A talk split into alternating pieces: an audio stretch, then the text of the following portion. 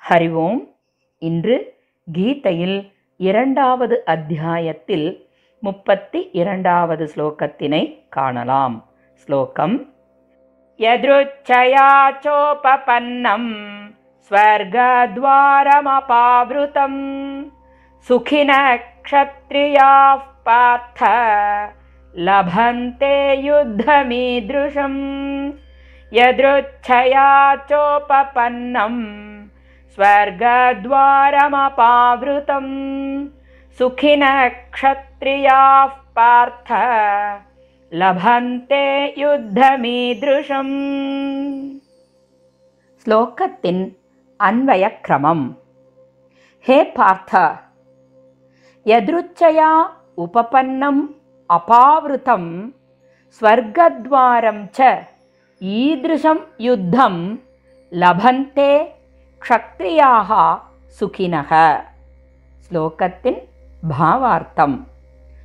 ஹே பார்த்த தானாகவே நேர்ந்துள்ள இந்த போர் திறந்து வைக்கப்பட்ட ஸ்வர்க்கத்தின் வாயிலாகும். இத்தகைய போரை அடைந்துள்ள க்ஷத்திரியர்கள் பெரும் பேறு பெற்றவர் ஆவர். ஸ்லோகத்தின் தாத்பரியம்.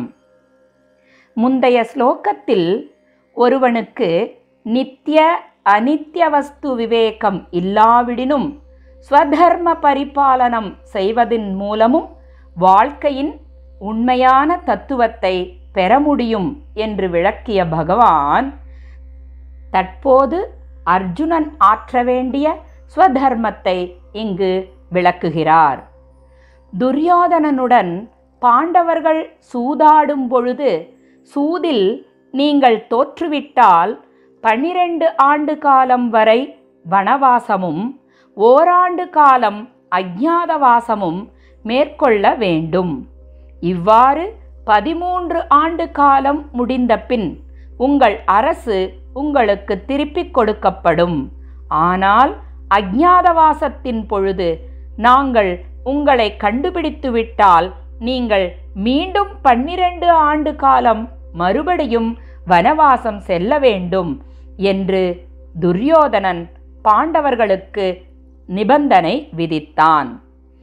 சூதில் தோற்ற பாண்டவர்கள் பன்னிரண்டு ஆண்டு கால வனவாசம் முடிந்து ஓராண்டு கால அஜ்ஞாதவாசத்தையும் முடித்துவிட்டு வந்து தங்களின் அரசை கேட்டபோது போரில் வென்று தங்களுடைய அரசை பெற்றுக்கொள்ளுமாறு துரியோதனன் கூறிவிட்டான்.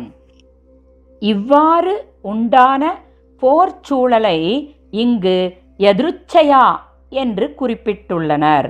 எனவே ஏதேச்சையாக கிடைத்த இந்த போர் க்ஷத்திரியர்களான பாண்டவர்களுக்கு ஓர் சிறந்த வாய்ப்பு என பகவான் குறிப்பிடுகின்றார். இந்த போர் என்னும் வலிய வந்த வாய்ப்பு என்பது ஸ்வர்க்கத்தின் கதவுகள் தானாகவே திறந்தாற்போல் என்று பகவான் மேலும் குறிப்பிட்டு அர்ஜுனனுக்கு உணர்த்துகின்றார். மேலும் க்ஷத்ரிய தர்மமான போர் என்ற ஸ்வதர்மத்தை பேணுவதில் கிடைக்கும் இன்பமானது உலக விஷயங்களின் மூலம் கிடைக்கப்பெறும் இன்பங்களை காட்டிலும் உயர்வானதாகும் என்கின்றார் பகவான். போகிக்கக்கூடிய விஷயமான உண்ணல் உறங்கல் பேணுதல் புணர்தல் போன்ற உலகியல் சுகங்கள் பறவைகளுக்கும் விலங்குகளுக்கும் மனிதர்களுக்கும் பொதுவானது ஆகும். இதில் தன்னுடைய கடமையை செய்தல் என்பது மனிதனுக்கு மட்டுமே உரித்தான ஒன்றாகும். ஆகவே அர்ஜுனா க்ஷத்ரிய தர்மத்தை பேணுதல் உனது கடமை ஆகும். கடமையை செய்வதன் மூலம் பெரும் பாகியவான் ஆவாய் என்கின்றார் பகவான். இவ்வாறு ஸ்வதர்மத்தை பேணுதலின் முக்கியத்துவத்தை எடுத்துரைத்த பகவான் தர்மத்தை கைவிடுவதினால் உண்டாகும் தீமையை அர்ஜுனனுக்கு விளக்குவதை நாளை காணலாம். ஸ்ரீ கிருஷ்ணம் வந்தே जगद्गुरुम्। ॐ तत् सत्।